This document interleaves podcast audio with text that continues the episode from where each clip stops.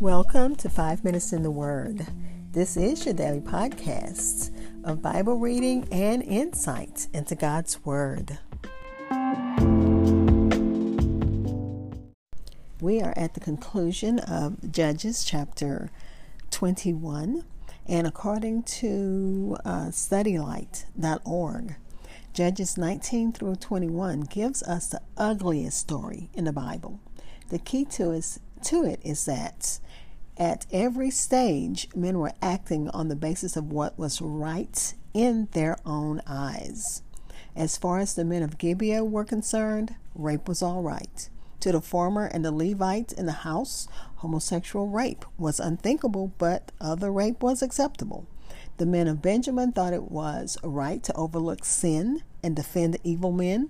That it to Israel, revenge and retaliation would be justified. And to solve their problem about marriage for the Benjamites, they massacre innocent people and kidnap uh, girls.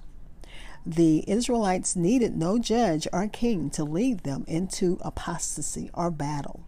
They did both on their own. So let's listen to the last verse in the book of Judges, which is Judges chapter 21, verse 25. It reads In those days there was no king in Israel. Everyone did what was right in his own eyes. Again, Judges chapter 21, verses verse 25. I'll be back to share insights and close with prayer.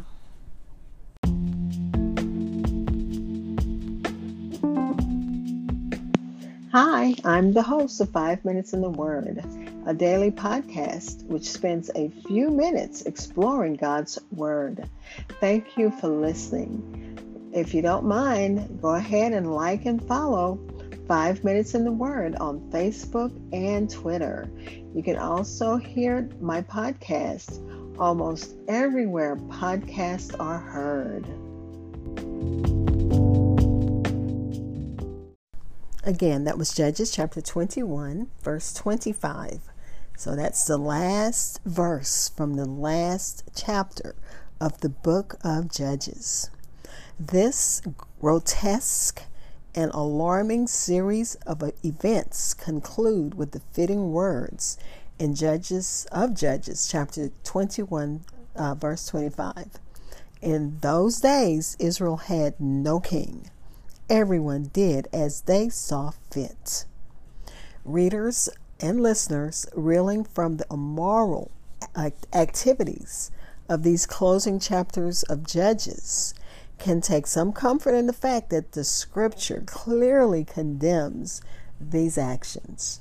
Because remember, this chapter, and I hate to keep going back over it, but it was um, the um, rape by a group of men from Gibeah, and um, the Levites and the man who took him in, uh, you know, well, it says that the Levite just kind of put his wife or the concubine out there, and the men raped her until she died. Again, it's uh, such a, a, a, subject that we really don't like talking about, but it's in the Bible. And especially, again, this is uh, Domestic Violence Awareness Month.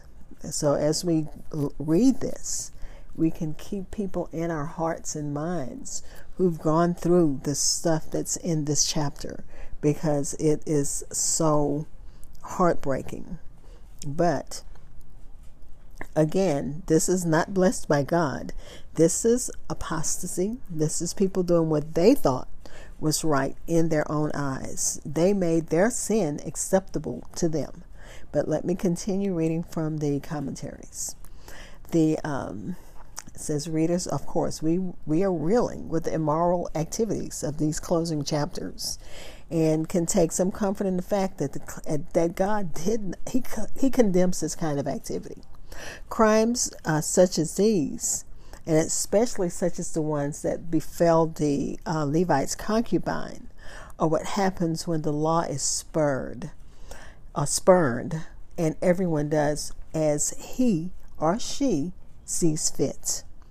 And um, The excuse is, and there's really no excuse, because Israel did have a king. God is their king, God is our king. But the excuse was there was no king in Israel. This kind of moral, political, social, and spiritual chaos could only happen where there is no recognized king over Israel and where people forgot about God as their king.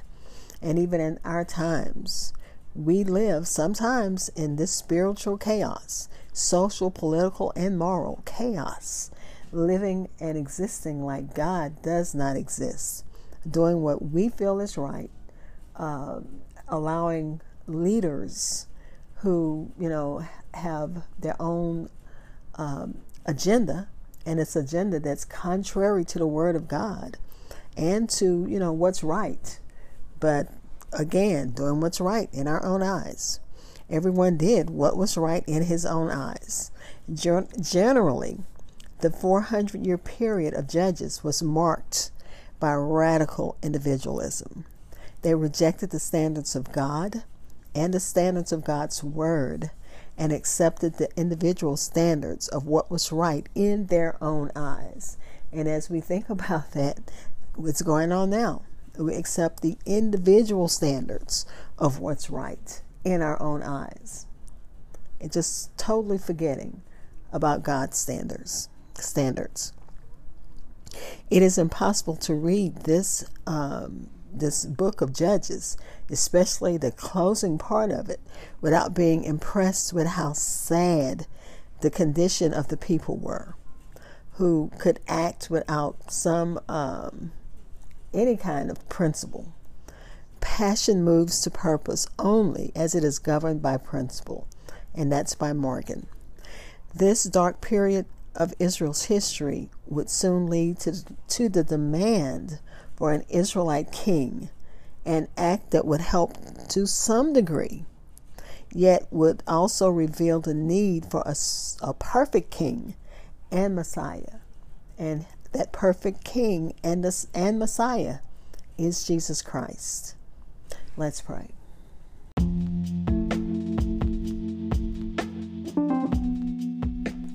Father, we thank you as we come to the book of to the end of the book of Judges. We thank you. We thank you for the lessons we've learned in the book of Judges.